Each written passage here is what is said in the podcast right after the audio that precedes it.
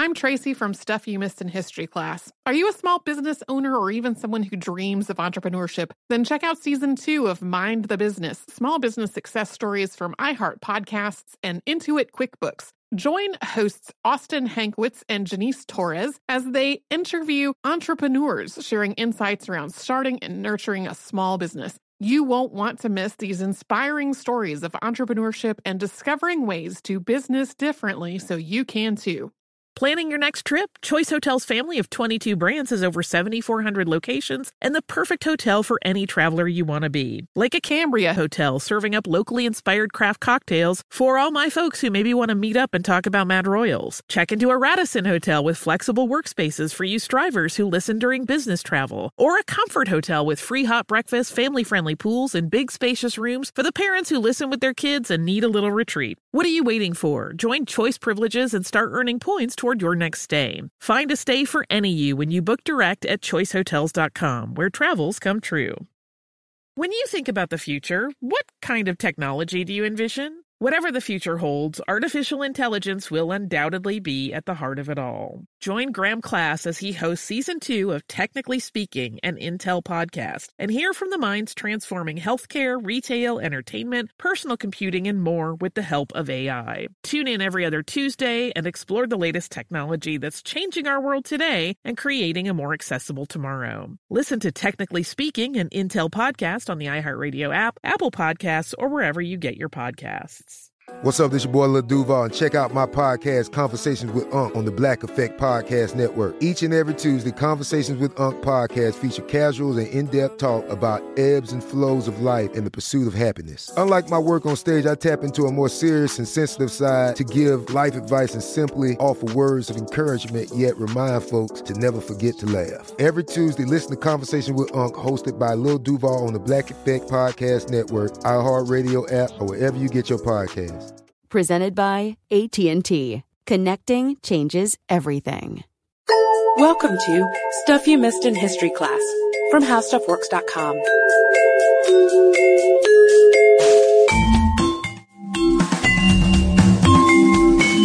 Hello and welcome to the amazing, the marvelous, the stupendous Stuff You Missed in History Class podcast.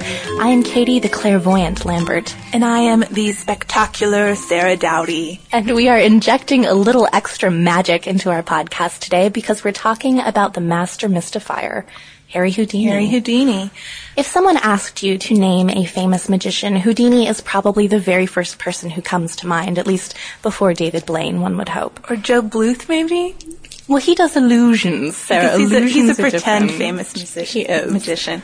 All right, so Houdini wasn't born Harry Houdini, though. Of course, he was born Eric Weiss on March 24th, 1874, to Cecilia Weiss and Mayer Samuel Weiss in the newly consolidated Budapest. Which is interesting because in a lot of his later interviews, he claims he was born in Wisconsin, but he was actually Hungarian. Yeah, he he moved to Appleton, Wisconsin when he was a toddler or young boy because his father was called to serve as a rabbi for the German-speaking Zion Reformed Jewish congregation.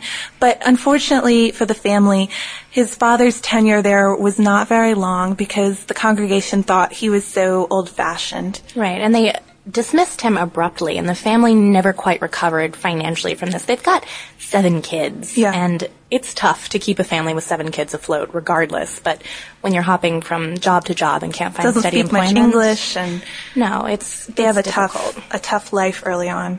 Um, so they end up moving from Appleton to Milwaukee, and the young Eric shines shoes and sells newspapers and does little odds and end type jobs to help keep his family afloat.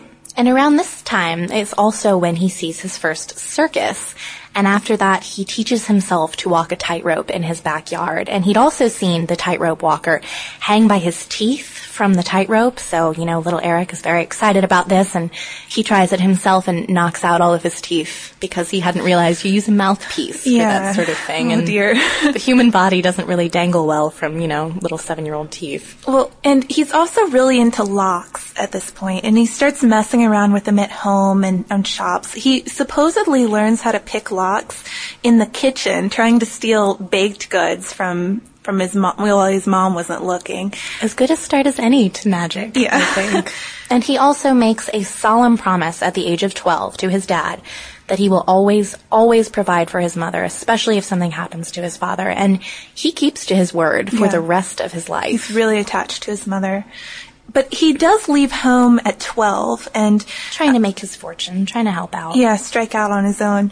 He goes to Delavan, Wisconsin, and um, he meets a new mother figure there, a woman who feels sorry for this little ragamuffin boy and takes him in, gives him a bath and a bed and food. And when he has a job, when he's older, he sends her a shirt with dollar bills in it and continues to send her presents from all over the world for for the rest of her life. So this gives you an idea of Houdini's character and Yeah. the kind of guy that he was. The family ends up in New York, and again, Harry's got all kinds of odd jobs trying to help the family. He's a messenger boy for a while and just trying to He's hustle hustler, yeah. for a little bit of money. And um, he starts performing in vaudeville shows, but he's not terribly successful. For someone like Houdini, you imagine him being successful as soon as he gets on stage, but It takes a long time. It is a long, hard climb to the top. it does. And uh, but while he's working in a necktie cutting factory in New York, he at least makes one change that sends him on the road to fame. He reads an autobiography of Robert Houdin, who's the father of modern magic, and um, he likes the name so much that he decides to take it on himself or his stage name. Right. A friend of his had told him that if you add the letter I to someone's name in French, it means that you're like them. So he thought, oh, okay, no Houdin, Houdini. It's perfect because Houdin had some very cool tricks. One of them was he had these orange trees that would just grow in front of the audience or a wine bottle that poured whatever you want That's bottomlessly. A nice concept. Oh, isn't it? very cool. and Houdini also accepted Houdin's belief about magic, which is that a magician isn't just someone who performs tricks. He's someone who almost has supernatural powers. And he's also someone who has to believe his own lies or the audience isn't going to. Yeah, lives lives the life. Exactly. Um, but by 1892, Houdini's father died, and uh, even though that makes financial uh, the financial situation for the family even harder, it allows Houdini to be a full time performer. You have to imagine his former rabbi father was kind of reining him in a little bit there.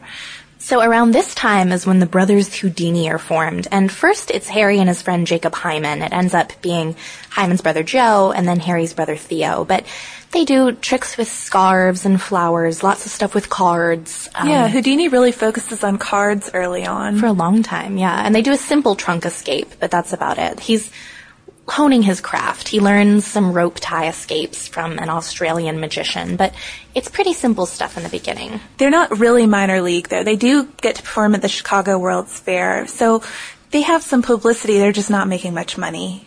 Right, and part of that is because Houdini hasn't learned yet about showmanship, which he eventually gets the hang of. It's not just doing tricks. You've got to sell the audience. the whole persona of Houdini. Right. When he starts doing his famous straitjacket escape, he puts on the straitjacket and then actually like goes behind a curtain, gets out of it and comes back out. And finally someone suggested to him, why don't you do it in front of the audience so they can see how you do it? Well, in, in having that delay for escapes, you know, so you don't get out right away because then people think something they they were tricked somehow, but actually take your time and pretend to struggle and really play it all up.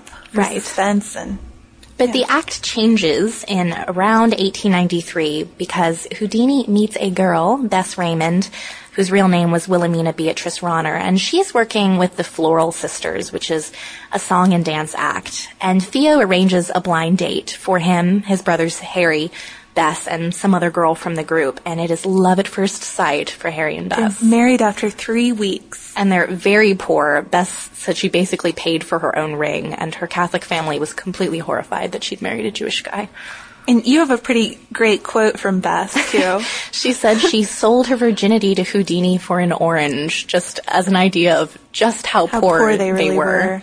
So Houdini replaces Theo with Bess, and she's a tiny little lady, five feet, 90 pounds, so she's great for these future escape kind of tricks Right, and fitting into tiny switcheroos he'll be doing. Um, and they work together in a circus for a while, and it's there that he learns to use his toes almost like fingers. And picks up strongman stuff and sword swallowing, all all things that'll come into his show later on. Right. I, I imagine if you couldn't work with your toes that well, it would be very helpful for helping with Getting out of locks and things. straight jackets and He also learned a trick where he would swallow a bunch of needles and then a piece of thread, and then you could look inside his mouth, nothing there, of course, and then somehow he'd pull out the thread with the needles threaded on it, and this becomes a signature of the Houdini act. I, I would like to see that. He also starts the straight jacket escape in around 1899. It's very dramatic. He came across the idea when he was at an asylum in Canada and was trying to figure out just how he could do it. Like if you had to, you know, dislocate your shoulders dislodge or bones or- right. And so then he learned to do it in front of an audience and with all the writhing and jerking about that made it so intense. But even while picking up all these impressive skills, Houdini and Bess are still really poor. They have shows canceled. No one's buying tickets. And um, this is when they actually live on rabbits for a few weeks with a a quarter they'd borrowed. It Yeah. wasn't even their own money. So they get into seances because spiritualism has become very popular, and this is one thing they can actually make money It's a on. big money making industry. Uh, just communicating with the dead, a, a lot of a lot of tricks to make people believe that you actually have a spirit present, and um, it's a lot of Some of it's just not so nice. Like for a Yeah. while, they worked as Bible salesmen, so they could get in people's homes and look at their family Bibles and look up old family members and When deaths people and were births born and and things. married and- right, so they could use that information later or pick up little things in the street. Houdini had said that when they were in one city, he'd seen a woman talking to her child, you know, and warning him to be careful on his bicycle. So later, when they were channeling some spirit or other, he said that the little boy would have broken his arm, and she went home and he had, in fact, broken his arm, and Houdini felt terrible about that. Yeah, he's he's pretty superstitious, as is Bess, and it, the deception behind the seances really bothers them. And this will come up a little bit later, but first we'll get to Houdini's fame when he becomes someone who makes something like $45,000 a week in Yeah. today's money. So I'm thinking of switching to magic. So the the key decision for Houdini was getting away from the card tricks and moving towards doing escapes. And the impresario Martin Beck advises him to do this, and then books him on vaudeville's Orpheum circuit. So this is Houdini's start. Right. And 1900 is when the fame really hits. He gets this reputation for these death defying escapes from shackles and ropes and all sorts of containers and handcuffs. And he starts promoting himself in Europe. By the time he gets back, he is an international superstar. Yeah, and his abilities depended partly on his amazing strength and endurance. Houdini ran and swam and maintained this um, incredibly in shape physique. Um, but he's also got the skill at manipulating locks, which is something that's pretty unique to him. Right. So he comes home and he's super rich and buys all these houses and pretty much can do whatever he wants. So he starts a magazine called Conjurers Monthly in 1906, which is a place I think I'd like to work because it's very much his own personality that's coming through. He'll write these snotty articles about his enemies and then really cool stuff about his own handcuff tricks and cryptography and then nasty book reviews of people he doesn't like. It sounds like a lot of fun, I'm not going to lie. And he writes a book on the history of magic around this time too, where he turns on Robert Houdin, his his namesake. right, and tries to quote unquote like give him his proper place in history. I think Yeah. that's the final title of it. At first, I think it was just going to be look how amazing Houdin is, and then after a while, As thought maybe he was just an imitator and Yeah. took other people's ideas. So we're going to go through some of Houdini's great escapes because I'm sure all you listeners would like to like to hear your favorites mentioned. His first big one was January 7th, 1906, when he escaped from the Washington D.C. jail cell of Charles Guiteau, who was the assassin of President Garfield. So as you can imagine, that got a lot of press, escaping from the assassin's cell. And in January of 1908, he introduces the milk can escape in St. Louis, which is still one of his most famous tricks. And it's a little hard to explain. You kind of need the visual yeah, of what a milk look can up, is. Look up a milk can. Google image that. But it's this teeny tiny space, and what he would do is first just get into it while it was full of water, and he'd tell the audience to hold their breaths and see if they could do it for as long as he could, because Houdini could hold his breath for three minutes. So, of course, none of them can, and they're all gasping by the time he gets out of it. And then he would come out very dramatically and be handcuffed several times, and then go back into the milk can and somehow get out. And of course, you can imagine Houdini has a lot of imitators. Um, one guy, Janesta, dies while trying to do the milk can escape.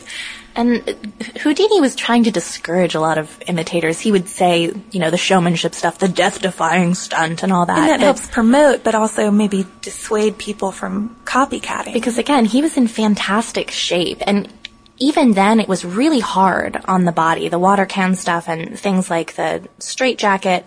At some point he burst a blood vessel trying to get out of chains. He's in chronic pain for the rest of his life. These aren't easy, Easy on the body, to yeah. do. Uh, by March 30th to April 4th of 1908, he performed at the Hammerstein's Theater in New York in the famous weed tire grip chain escape. And then not too long after that, he did a manacled jump from Harvard Bridge in Boston. In Paris, he jumped handcuffed from the roof of the morgue into the Seine. And he also jumps off Queensbridge in Australia. It's one of the best stories. so gross. It was over kind of a, a nasty, muddy river, and when he came up from his jump, there were two figures, and the crowd is sitting there Is- looking is that at part it. of the trick? Exactly, but it was a corpse that he dislodged from the river mud, and he Ew. described that water as not particularly toothsome. No, and he makes a challenge to his fans of a thousand dollars for a device that would hold him, which even continues to further his his fame. Right. A lot of people take him up on it, and they try to try to figure something out that'll hold the great Houdini. Um, and by 1910, he's gotten an interest in aviation. He's the first person to sustain flight over uh, Australia. This is also hard on his body. Right, and it it contributes to that whole daredevil mystique because flying was extremely dangerous at the time. While his very first flight crashed, he's lucky he ended up not being hurt, but there were several casualties when it all first started. So the fact that he was so into it and so willing to do it says something about his character as well. This might be one of our favorite illusions he performs. In 1918, he vanishes Jenny the elephant at New York's Hippodrome. I would really like to see this. I, I want to see this so badly. There are pictures of Houdini and the elephant, but that's that's not enough for me. What happened? I want to see her vanish. Tell us, you can't. He's also in a lot of motion pictures from 1916 to 1923, but surprisingly, these don't do well. The switch to motion pictures was just one change in his career. As he got older, he started a campaign against charlatans, uh, against the mind readers and the mediums and the people who claim they had supernatural powers. He was going to expose them as charlatans, debunk their powers, and uh, got pretty into it. It was a crusade almost for him. Right, because a lot of these people were making a very lucrative living off of people's grief. You know, they would have a he- child die. As he knew. Right. You'd have a child or a family member, a loved one die, and they would say they could put you in touch with that person. One guy was even put a man in touch with his dead wife, but really just hired a prostitute to dress up like her, and the man ended up dying of a heart attack. But it was a, a shady business. Yeah, To so, say the least. So a little guilt from his own own experiences as a charlatan early in his career, and then just um, trying to shine a light on this shady industry that's really thriving. And his main target is a woman named Mina Crandon, who's known in her medium life as Margery, who did a lot of seances. And she's championed by Sir Arthur Conan Doyle, who is a very good friend of Houdini's until all of this business kind of starts up and they have a falling out. He ends up not quite being able to disprove Margery, but a Harvard grad student does later. And she will come up in a little later. She will. So Remember her name. Remember the name Margery. He writes a couple books on this, Miracle Mongers and Their Methods and A Magician Among Spirits, and he even combines this exposing the charlatans into his own act. He does this sort of triumvirate of Houdini um, skills, you know, magic tricks and escapes, and then exposing the charlatans. So a triple bill if you will. But despite all of that, Houdini and Bess make an agreement among themselves that whoever dies first will try to communicate with the other one. They have a secret code word. I think it's something like Rosebell or Rosabelle. But it doesn't work. Beatrice herself says it's a failure before she died. Yeah. So, keeping on the subject of death, on October 31st, 1926, Houdini died in Detroit.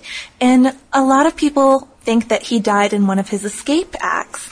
Um, specifically, the upside down water torture cell, which is kind of like the milk can thing, except he's placed upside down, like shackled by his feet to the top of this and water cell. It's likely you've seen this because why people believe he died in this act is because of the Tony Curtis movie from the 1950s. And y- you've probably seen it in countless magician movies. It's Right. sort of the main attraction. But Houdini did not die in one of his tricks. No, and the quote unquote true story is that he was punched in the abdomen by a college student and then dies of a ruptured appendix a week later. So let's give that a little background. Yeah, so Houdini would accept punches from people because he had such amazing abdominal control that it would just bounce off basically. It wouldn't hurt his organs. So this college student comes up to him when he's relaxing on the sofa and asks him, is it true that you can be punched in the stomach? And Houdini, oh, yeah, yeah, it's true. and doesn't have enough time to contract his muscles and protect himself before the college student starts punching away. And so it's thought that Houdini's injured in these punches and dies from the appendicitis a week later. But medically, that doesn't make a lot of sense because you can't just punch someone and rupture their appendix and then they end up dying of appendicitis. That's not how it works. He may have already had appendicitis and I'm sure being punched in the appendix Aggravated it? certainly wouldn't help, but it also didn't help that there was no such thing as antibiotics at the time and that he refused to go to the doctor. He just kept putting on shows even though he clearly wasn't well. He was just sweaty and feverish. And finally, I think Bess insisted, but at that point it was too late. But there's another theory put forward in The Secret Life of Houdini, which is a book published a few years ago by William Kalush and Larry Sloman. And that's that Houdini was murdered, not a manslaughter kind of thing like the college student, but was really murdered and poisoned specifically. Right, and Bess did have food poisoning and was in the hospital, I think, at the same time as Harry Houdini. So there's at least a little tiny bit of evidence to go off of. So the authors contacted Margery the medium, who you might remember from earlier, contacted her great granddaughter and asked her if she had any papers and records, and, and she did. And it turns out that Margery's husband was a Harvard trained surgeon and an expert in appendectomies and hated Houdini. Hated him, as Margery would have too. How could you hate Houdini? Well, if, if he's trying to debunk your whole profession. Um, and the husband is weird too. He's adopting little boys from England and they're disappearing. So there's this whole nebulous situation with the mediums going on right around Houdini's death. And the mediums foretell his death and he dies right after. So there might be a, some kind of sketchy connection there. Yeah, if you're into conspiracy theories, this is one we'd like to hear more about. Email us at historypodcast at howstuffworks.com and let us know what you think. Well, and Katie and I also realized that a lot of our podcasts involve exhuming a body. That seems to be a theme lately of us telling you to dig up dead people. So And that's come up with Houdini. Some people want to exhume him and try to find out if he was really murdered. But that's a weird deal too because um, there was supposedly a request to exhume the body uh, in 2008, but there, you won't find anything about it since then. If you do, please email us because I'm really curious about that. I say publicity stunt. So Houdini Publicity might be for the proud by the bu- yeah by the guys who wrote um, the Secret Life of Houdini. Side note, also from the book, these guys had suggested that Houdini was a secret agent before World War One with the United States and Great Britain. Yeah, he certainly was friends with police and with agents, but they suggest that he befriends the head of Scotland Yard's special branch, William Melville, and he's sends back info from Germany on stuff like, you know, I just saw the Kaiser's aircraft. And, um, an, a double side note on that, Melville retires in 1903, or so everyone thinks, but he actually goes on to start the MI5 and was the handler of Sidney Reilly, who is believed to be the template of James Bond. So I really like the idea that maybe British intelligence services used some of Houdini's tricks when training their secret agents. Well, and he was interested, really interested in stuff like cryptography and special little gadgets to hide things, because of course, you always want to hide a half key if you can. Yeah. So it's really cool to think that, yeah, he might have been part of that. And the fascination with Houdini's life and death has not slackened since 1926. There's an official Houdini seance every year. Houdini is buried in Queens, but the cemetery has had to be closed to the public because there's been so much vandalism to his tomb. Yeah, in 1975, the original marble bust of Houdini was crushed with a sledgehammer trying to get the secrets out of his head. It's a very literal interpretation of that, guys. And the Society of American Magicians have replaced it twice with cheaper copies, but they've disappeared. Um, so they finally had to create a removable version that you know, makes appearances on special occasions and rides around in a child safety seat. Always buckle up. And goes to a secret, like it, it's kept permanently in a secret location maintained by a Brooklyn dentist. But one of the, one of the stolen busts reappeared just a few years ago in a closet in a cardboard box. So pretty wild. And as far as Houdini memorabilia goes, a lot of his letters and posters and cards from performances were destroyed in a house fire in late 2006 when a burglar attempted to light his crack pipe. So thanks a lot, crack pipe smoking burglar. Houdini but, memorabilia is kind of scattered all over the place. Well, and he had so much stuff because he was writing that book on the history of magic. So it wasn't just his own stuff. It was also things, you know, from Robert Houdin and all these others fathers of magic. Yeah, he was lost. kind of a historian of magic. And a bunch of that is simply gone. But some of the memorabilia is in a permanent location in Appleton, Wisconsin at the Houdini Museum. And the museum features an explanation on the metamorphosis, a trick that was a switcheroo between Houdini and Beatrice. And there was a lot of controversy over this exhibit because it revealed the secret to the trick, which some magicians thought break the magician's code. Right, but Houdini revealed some of his own secrets. He told a lot of his handcuff tricks in his own writing and even tried to sell them at some points when he was poor. So I'm not sure he'd be entirely against his signature trick being told. I guess that's about it. Ladies and gentlemen, I hope you enjoyed your introduction to the marvelous world of Harry Houdini, but if that's not enough for you, we've got articles on how sword swallowing works and how fire breathing works, and you can look for them on our homepage at www.howstuffworks.com. For more on this and thousands of other topics, visit howstuffworks.com. Let us know what you think.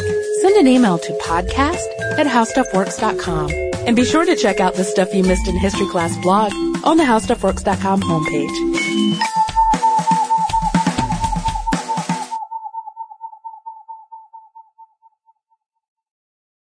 Xfinity has free premium networks for everyone this month, no matter what kind of entertainment you love. Addicted to true crime? Catch killer cases and more spine-tingling shows on A&E Crime Central. Crave adventure? Explore Asian action movies on Hi-YAH. Searching for something extreme? Check out skating, snowboarding, and more on Fuel TV Plus, the global home of action sports. And find crowd-pleasing bops on iHeartRadio's Hit Nation playlist. There's new free shows and movies to love every week. Say free this week in your Xfinity voice remote.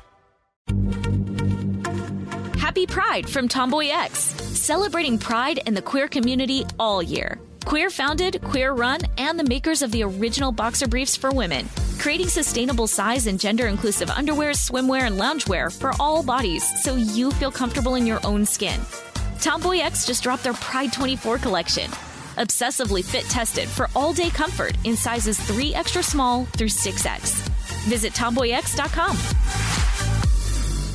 Looking to part ways with complicated, expensive, and uncertain shipping? Then give your business the edge it needs with USPS Ground Advantage shipping from the United States Postal Service. Keep everything simple with clear upfront pricing and no unexpected surcharges. Keep things affordable with some of the lowest prices out there. And keep it all reliable with on-time ground shipments. It's time to turn shipping to your advantage. Learn how at USPS.com slash advantage.